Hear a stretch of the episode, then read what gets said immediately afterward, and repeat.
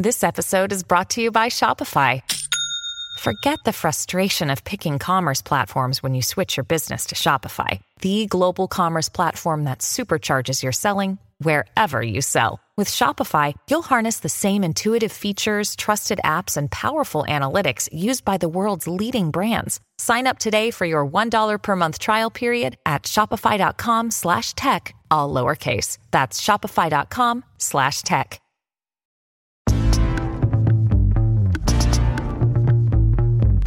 I'm Pam Drucker Mann, and this is Tell Me What You Really Think, where I sit down with innovators and changemakers to talk about the role of the media in these unsettling and chaotic times we're living through. Today, I'm speaking with Phil Picardi about the vibe shift around influencers and the seismic changes happening in social media.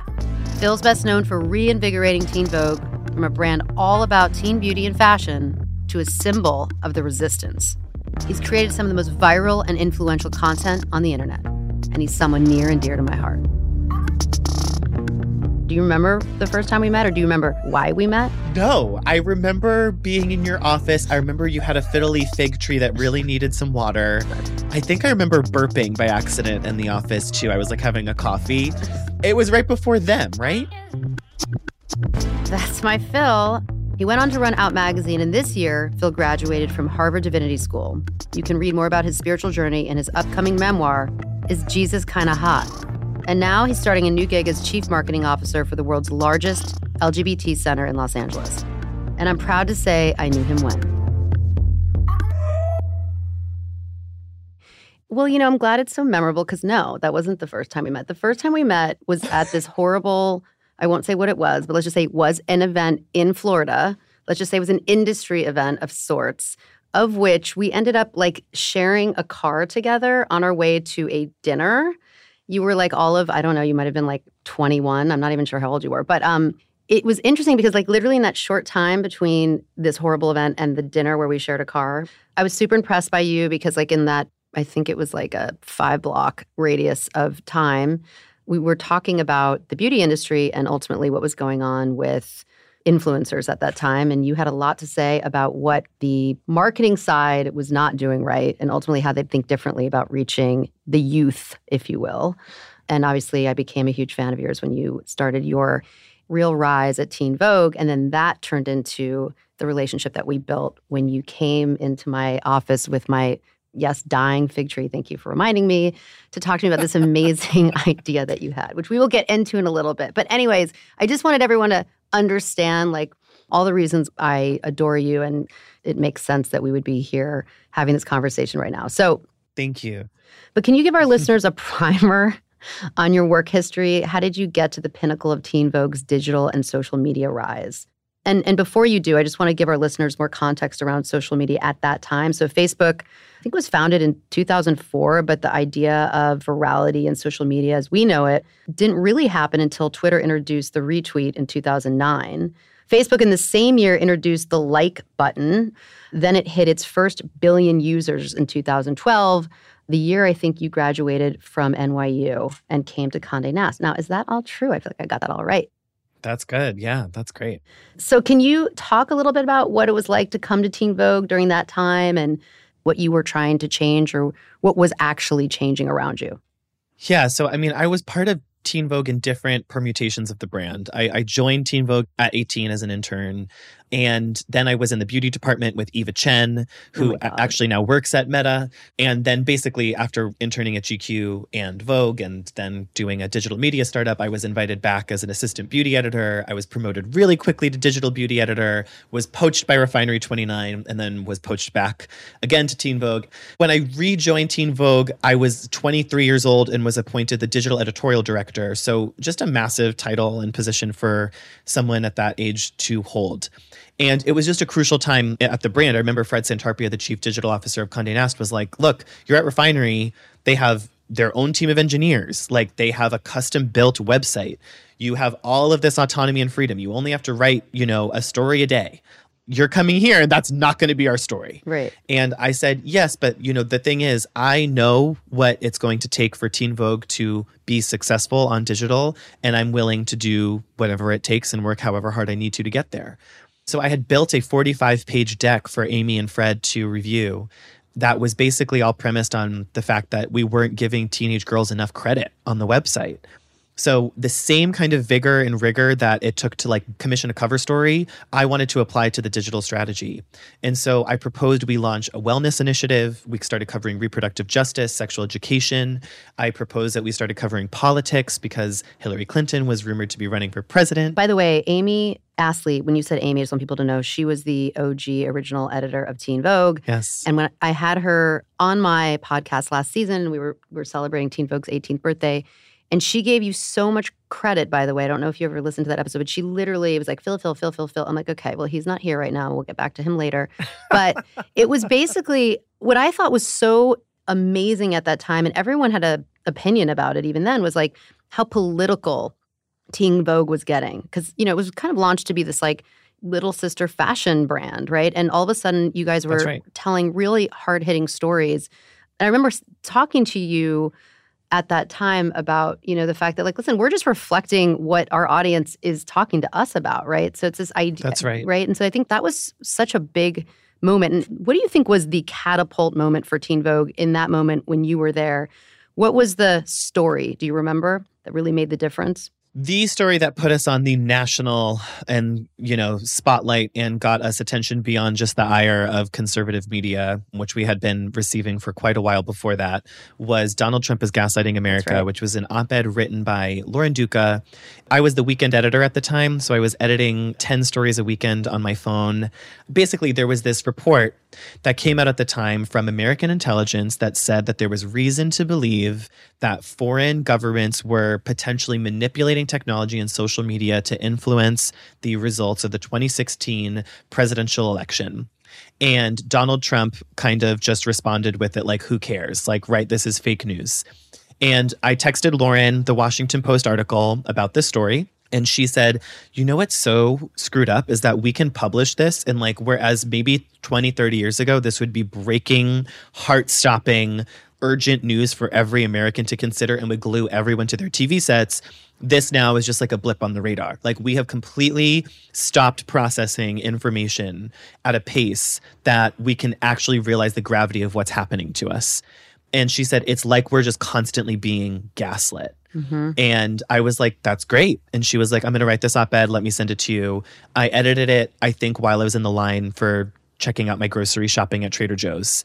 And it was up on the internet. And the next time I checked my phone, you know, it was basically the most traffic we had ever received on our website in a single hour. Dan Rather had tweeted it. New York Times columnists were talking about it. And Lauren would later go on Tucker Carlson, much to my chagrin. And he would tell her that she should stick to writing about thigh high boots and not politics. And the rest was history.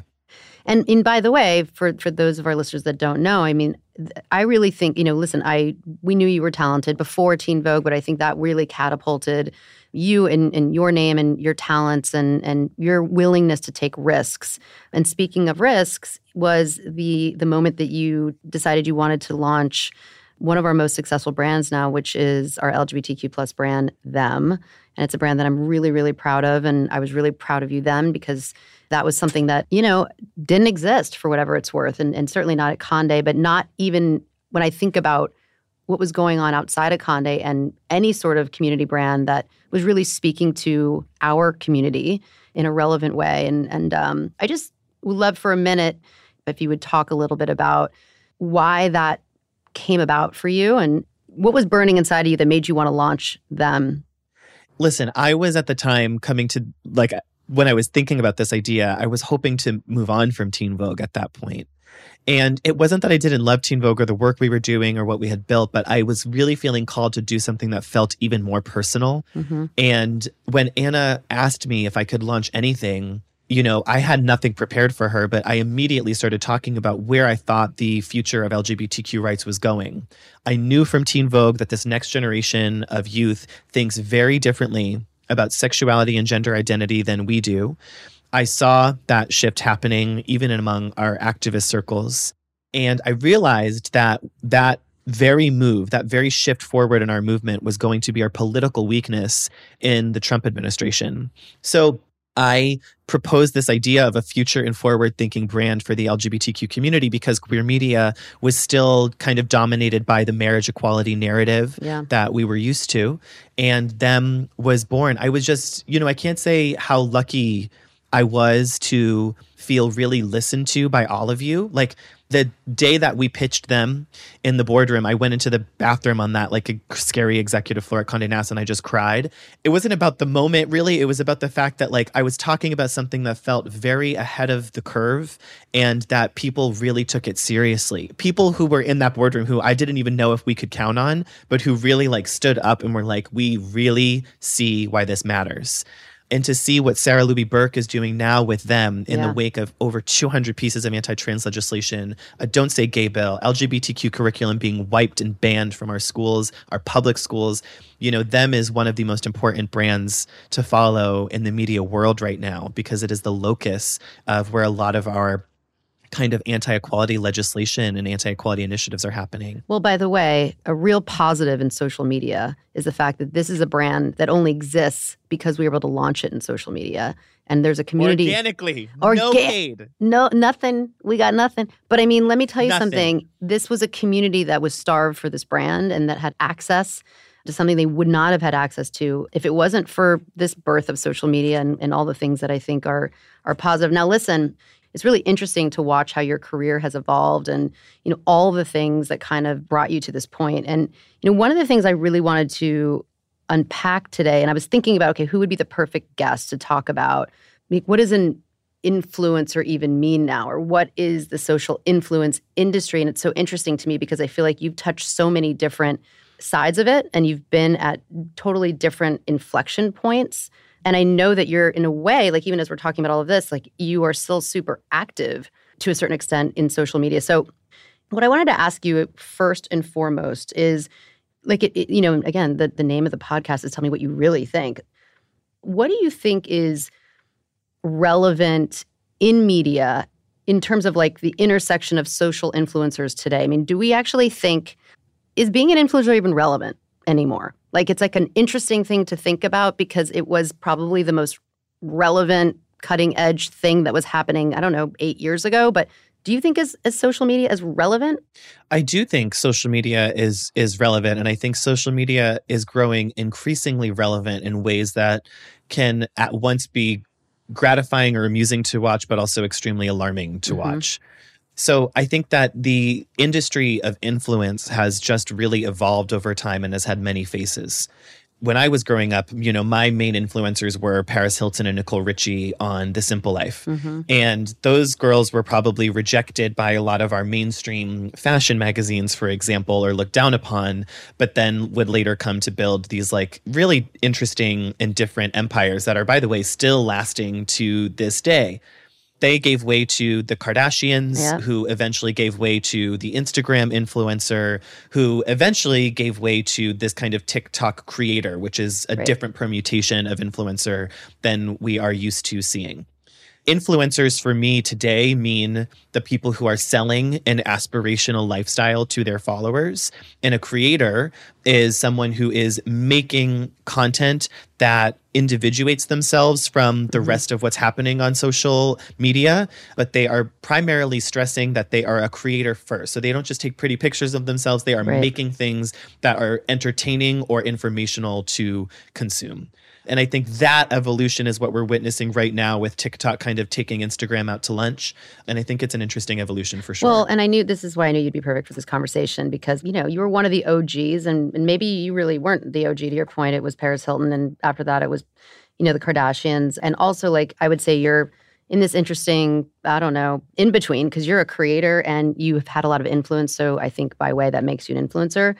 I will say for our audience that isn't as familiar with this industry, it is massive. It's you know about 16 billion in 2022 alone will be spent around and you know for influencers. And this is because we're in an environment where according to recent research and I'm not making this up because you know I do that sometimes more than 50 million people consider themselves creators as you just said or influencers. So I have to ask you in this moment in time do you think of yourself as an influencer? Would you define yourself as an influencer as I just did? I have been so lucky to like work in a job that elevated me to the position of a public figure. Mm-hmm. And that was primarily, you know, re- really where I saw myself going and, and where I was really happy to exist in. After I left magazines and the pandemic hit, though, what I realized was the easiest way for me to make my living in a really uncertain economic time and the easiest way for me to pay off my student loans, including my newly acquired student loans at Harvard, would be through influence. I'm really grateful that I had great relationships with different brands who have contracted me to do incredible work with them. And listen, I mean, it's a great way to make money if you you, have the platform and the, the metrics. Yeah, you get some good swag. Do you do you think this like again, I feel like you can be objective, which is why I, I wanted to ask you these questions. But do you think this rise in influencers has been good for us as a society? I mean, you know, there's there's a debate in terms of like, I don't know, almost like we're setting the wrong example for, you know, teenagers who think that, you know, their goal is to be Kim Kardashian when they grow up or you know they're so obsessed with having followers. They're they're not even in touch with who they really are. What, what is your opinion on that I think that one of the best things I learned at Harvard Divinity School was that to make a value judgment about something is probably more complex than a black or white answer. Mhm. So I don't think that influencers are bad, and I don't think that influence is bad. I also do not think it is good.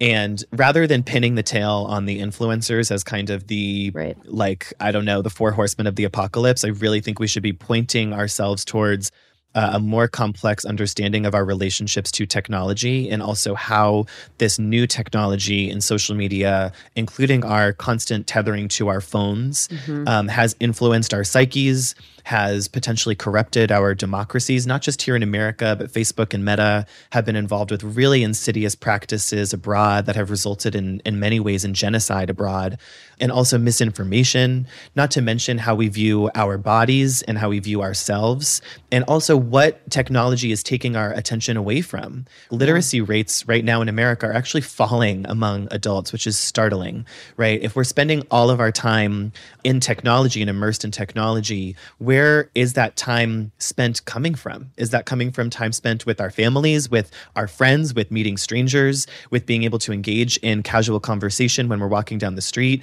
Or is it time spent away from books or from studies, right? And so I think those things are stuff that a lot of us are reckoning with in really troubling ways right now. And it deserves a, a really, really hard look. yeah and i would agree with that i mean i think it's like saying you know listen are there good people and are there bad people? I mean yes there are some people that are you know total dickheads and there's some people that are not. And the truth is is that what i think technology has enabled is two things a platform for all. So you know we're going to hear all the voices which you know i don't think that's necessarily a bad thing. That's this is a society Mhm. we live in. But to your point i think technology has enabled a behavior that is in some ways changing you know the way that not only we're we're taking in information but by way we're actually distributing information right and i think that tiktok is a whole other level by the way Yes. are you listen I, I follow you on insta and you know i follow your stories and i follow you on twitter you have a lot to say are you on tiktok So my husband is on TikTok. He has over a million followers there. He's a public health expert. He's on Good Morning America. He's also an ER doctor. he's also hot and so he's also hot. yes, be thank, honest. Thank, thank Tell God the for that. So he is really successful on TikTok, and I think he's using that platform, you know, for good. And I can tell that his the work that he's doing there is making an impact. He is more recognized when we walk down the street from TikTok than he is from Good Morning America. So I think that should just go to show you, like Yeah. the you know, anecdotally, the impact that TikTok has. On the flip side, though, you know, TikTok just like I think last year settled like almost an hundred million dollar lawsuit that alleged that it was violating biometric information privacy rules in Illinois. Right. So what we don't necessarily know about our usage on hmm. TikTok is that the app is storing our biometric data, which means it's reading our faces and our voices. don't like that And it does store our face prints and our voice prints, is what they call it. And they claim that they are not harvesting this very identifying data of ours, which is deeply private for insidious usage. But also, we do know that TikTok is owned, is, is a Chinese company, right? And so, I think that there is quite a, a great deal for us to explore. Like TikTok is often looked at as kind of our savior from Facebook or Instagram okay you know but really like when we dig into this stuff you guys it's like they're following very similar really predatory business practices that are violating or potentially manipulating our privacy. And any tech company that is using an algorithm, you know, we have to understand that tech algorithms are based off of human emotionality. So any tech algorithm, therefore, is particularly susceptible to spreading misinformation, right? Or to exploiting things like rage or anger or sadness or trauma. And so our time spent on these platforms and our relationship to these platforms really needs to be closely monitored so that we are understanding what they are doing to our brains and what they're doing to our interactions with other people. It feels a little know? bit like boiling the ocean though, right? Because it's like we're saying all of this, but like I don't know. I have three young kids, as you know, mm-hmm. and and we have like a no social media rule right now, just because I don't think that they can appreciate or understand that this is you know, people say, like, are you using social media or is it using you? Right. That's right. And I think for young kids, by the way, I think I came up with that. I'm not sure if other people say it, but I think That's it's a good one. Isn't it good? I think it's absolutely true. And it scares me because I'm like, you know, it, it, it almost feels like the idea of letting my son just like like walk out into New York City alone, you know, and it's it's very exposing. You don't know what the damage is going to be, but at the same time, you're like, but this is also the world, you know what I mean? And so I can't like shelter them from social media forever. And I don't think that is the goal either. But right. to your point, there's all of these things that we still don't know. It feels like it's trying to understand like how great the COVID vaccine is or not. Like nobody really knows for sure, but we know it's like a part of our everyday. Grey's Anatomy, the most iconic binge-worthy drama is back along with answers to the biggest cliffhangers. Will Teddy survive? Will Joe and Link finally find happiness together? Meredith returns along with fan faves like Arizona. You can now stream every episode of Grey's ever on Hulu and new episodes next day. Watch the season premiere of Grey's Anatomy Thursday at 9, 8 central on ABC and stream on Hulu.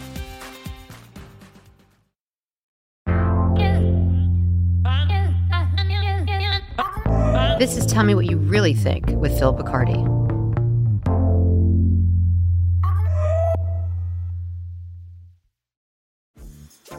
Dreaming of a better sleep? Tossing and turning is not your destiny. And Olly is here to help. Olly invites you to sink into sweet, sweet slumber to improve your mental and physical health and overall wellness. More than just melatonin, Olly's ingredients help you unwind your mind for a delightfully dreamy drift off. Sleep is on the way at Olly.com. That's O L L Y.com. This episode is brought to you by Bumble. So, you want to find someone you're compatible with, specifically someone who's ready for a serious connection, totally open to having kids in the future, is a tall, rock climbing Libra, and loves rom coms with vegan pizzas on Tuesdays just as much as you do. Bumble knows that you know exactly what's right for you. So, whatever it is you're looking for, Bumble's features can help you find it. Date now on Bumble.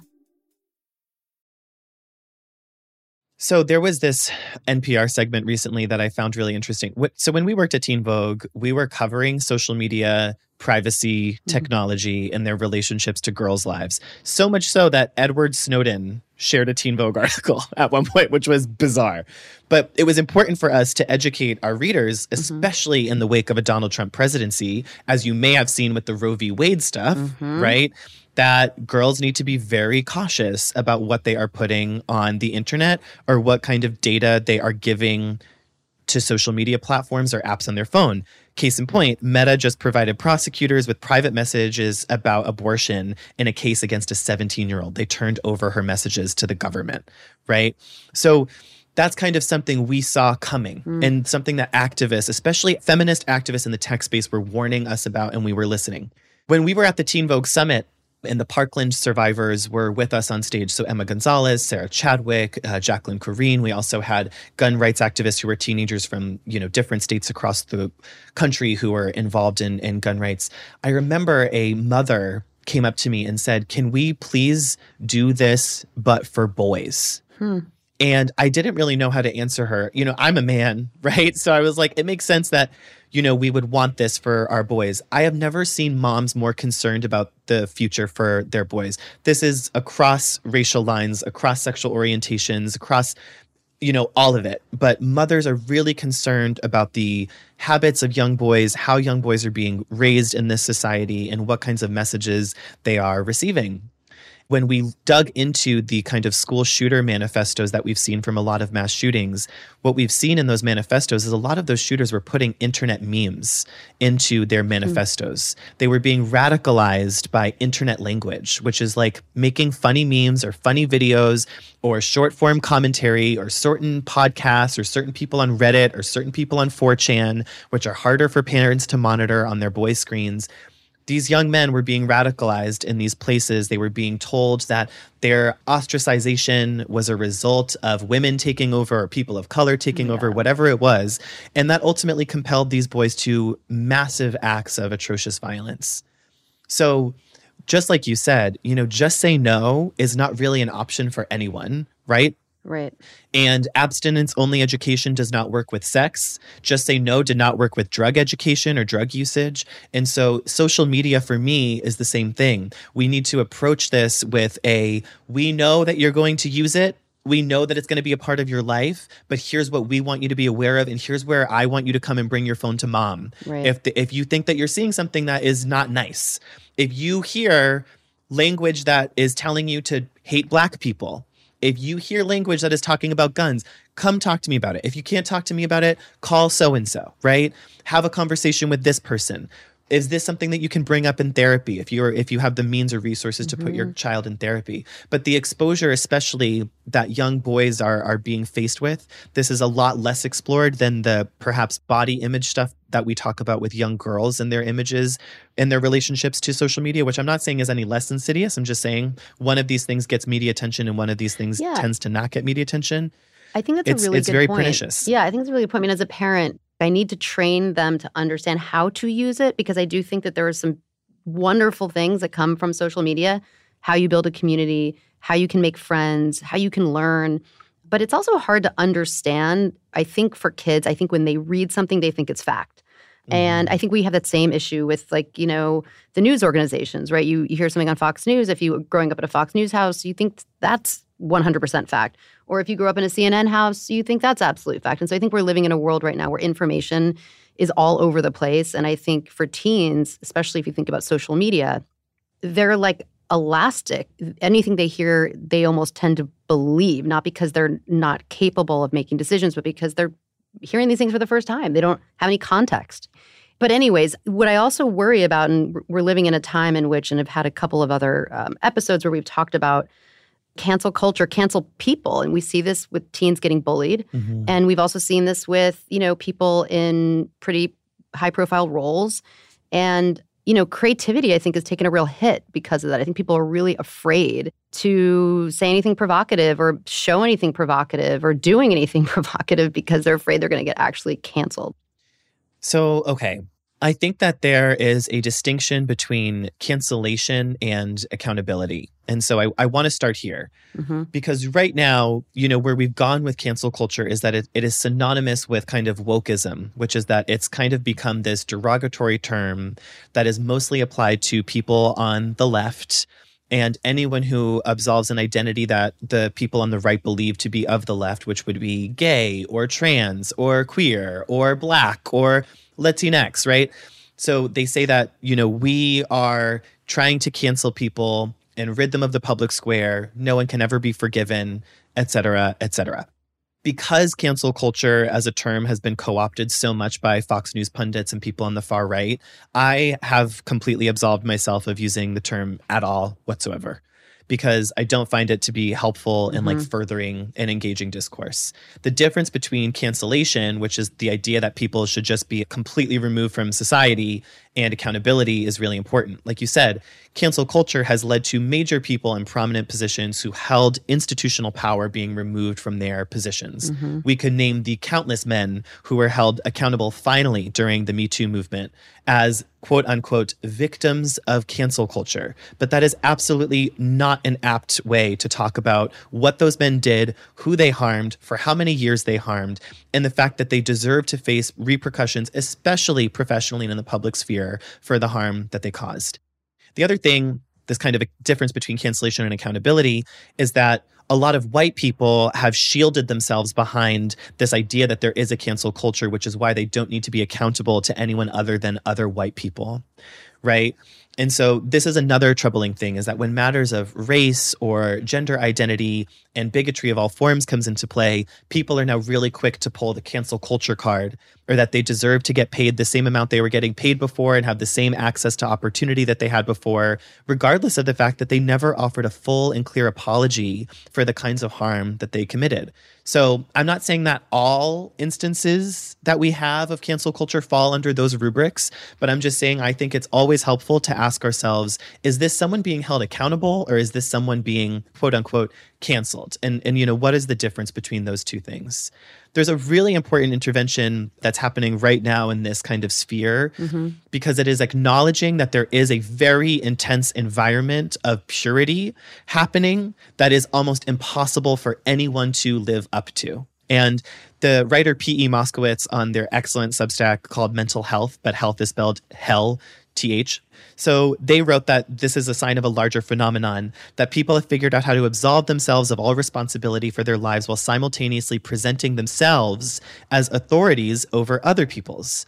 This has been called many things cancel culture, identity politics, and instead, P.E. Moskowitz calls it secular Puritanism, a quasi religion in which your adherence to rules and norms endows you with the moral authority over others, a religion in which any misstep from these rules and norms is viciously punished. And unfortunately, it has become endemic, infecting every space of discourse and ensuring that actual progress, actual mutual understanding between people and cultures never happens. We have sacrificed a focused material betterment for moral purity.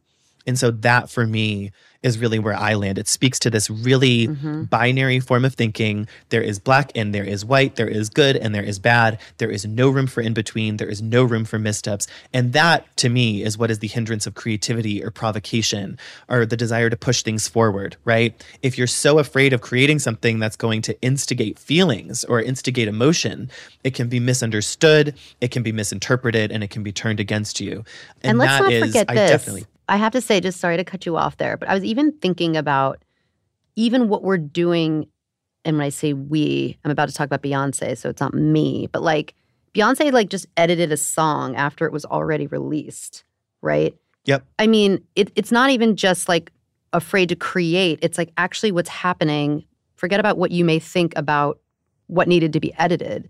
But like we're living in a time where that's actually happening now. Like, oh, you guys didn't like this. Like, I'm going to go and press delete on that part of the song. I'm going to re-edit it now. And I just wonder like whether you have strong feelings about that or not. Like it's so interesting to me that, that we're living in a time when we're getting out an eraser and we're changing things because of community opinion.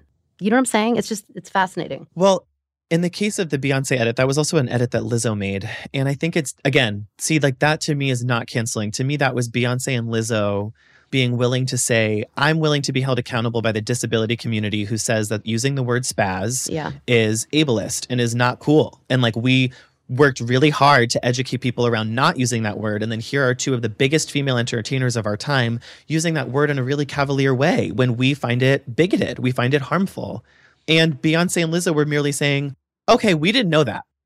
But so, I mean, let's just say that that's true. And that's, by the way, a great example, right? But I think that if you think about the before anything is made or created, all the things that are going through anyone's head coming back into a situation that they're like, you know what, I was going to produce the song, but now I'm not going to produce the song because I'm just afraid. I've gone through it with a fine tooth comb and I don't think anything is going to offend anybody, but it just might. So I'm just not going to do it. Right. So you just wonder again, like with the spectrum, and I didn't want to go down this like Beyonce Lizzo, Lizzo rabbit hole, though I should because my wife loves the album so much. It's ridiculous. But I'm just saying, like, you know what I mean? It's just there is a spectrum of of what we're not doing, like what creators are not creating, because they're so afraid, even if they weren't going to make a mistake. And how do we even define mistake? And and how are we willing to kind of give people a little bit of range and flex to make a misstep? And to your point, I think this was a great example of Lizzo and Beyonce acknowledging something that, that they just didn't realize. But at the same time, it's just an interesting time in which people are so afraid of that being them and ending up in a situation that they could be held accountable for. Yeah, and and and to me, you know, I looked at the Beyonce edit, the Swift edit of it, the like conversation with her team and with her label as saying like, I don't want to be perceived as being ableist or ignoring disabled right. people in my work. And so now I'm sure that Parkwood and Beyonce are going to embed sensitivity consultants or reads that are, are going to make sure that that mistake never happens again. And yeah. like, that is an incredible feat, I think. In the disability community that I saw, everyone was like, thanks. Yeah. Moving on. Let's enjoy the album. You no, know what I mean? It wasn't like Renaissance is canceled. Stop listening to Renaissance. Like that stuff never happened. But that is the narrative that Fox News made about it, right? That is the narrative that the right wingers made about it. Oh, now they're coming for Beyonce. Right. And it was like, that was never the case. No, and I so totally agree with that. 100%. Are there cases like that? Like, of course. Yeah, but the thing about people being afraid to create, I get it. You know, I don't want people being afraid to speak up just because they are afraid that they're going to be called out. And I was just in classrooms, right, and, a college campus. So I saw this directly. I saw people were afraid to speak or were nervous that if they spoke, their words were going to be misinterpreted or or they would face kind of backlash for what they said that kind of culture, like that hostility, I think mm-hmm. we need to remove from the equation. And I do think it is important to address. I also encourage those folks too. Like, again, for me, a lot of this comes down to reframing. It's like, are you afraid to speak because you're afraid to say the wrong thing? Or are you afraid to speak because you're afraid to hurt someone? Right? Yeah. Like, where does the fear come from? Because if you're afraid to hurt someone, then your heart's in the right place, you know?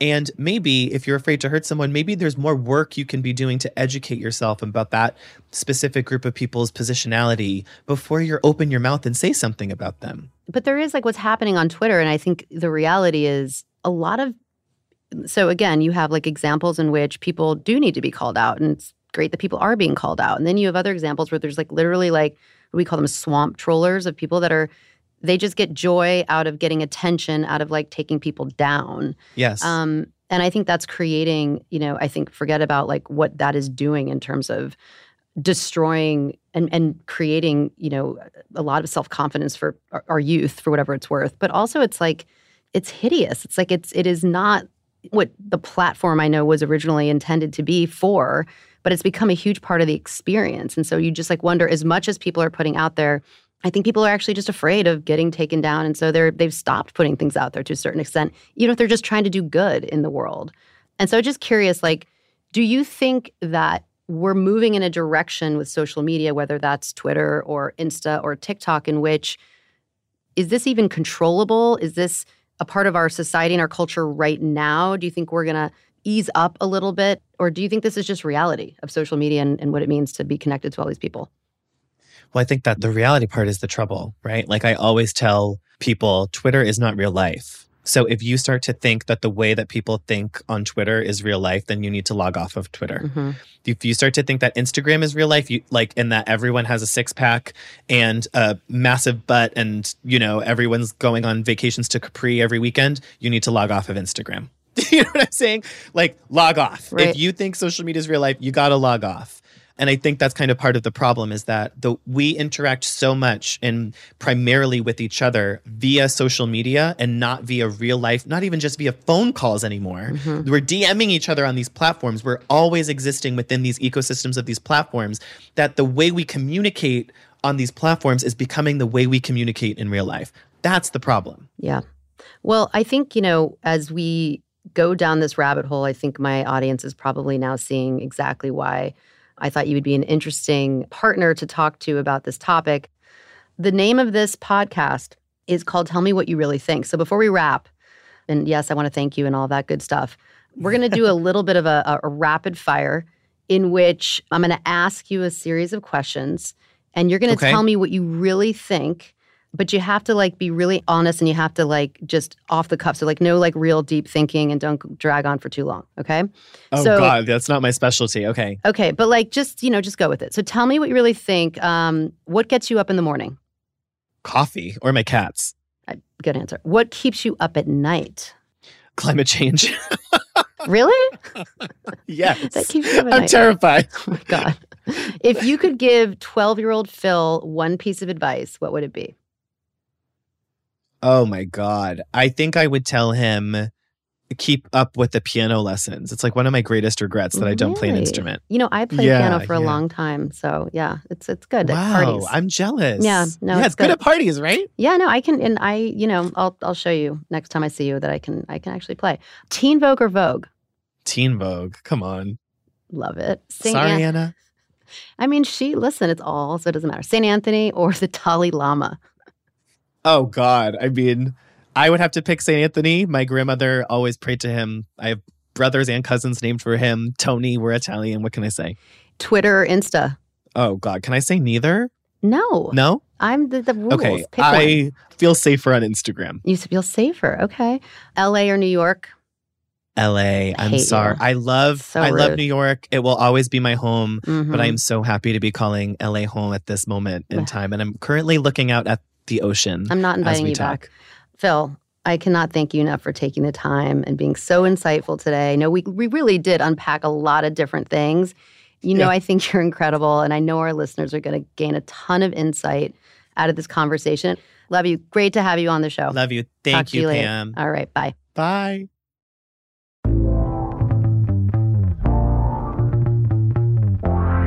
Tell Me What You Really Think is a production of Conde Nast Entertainment.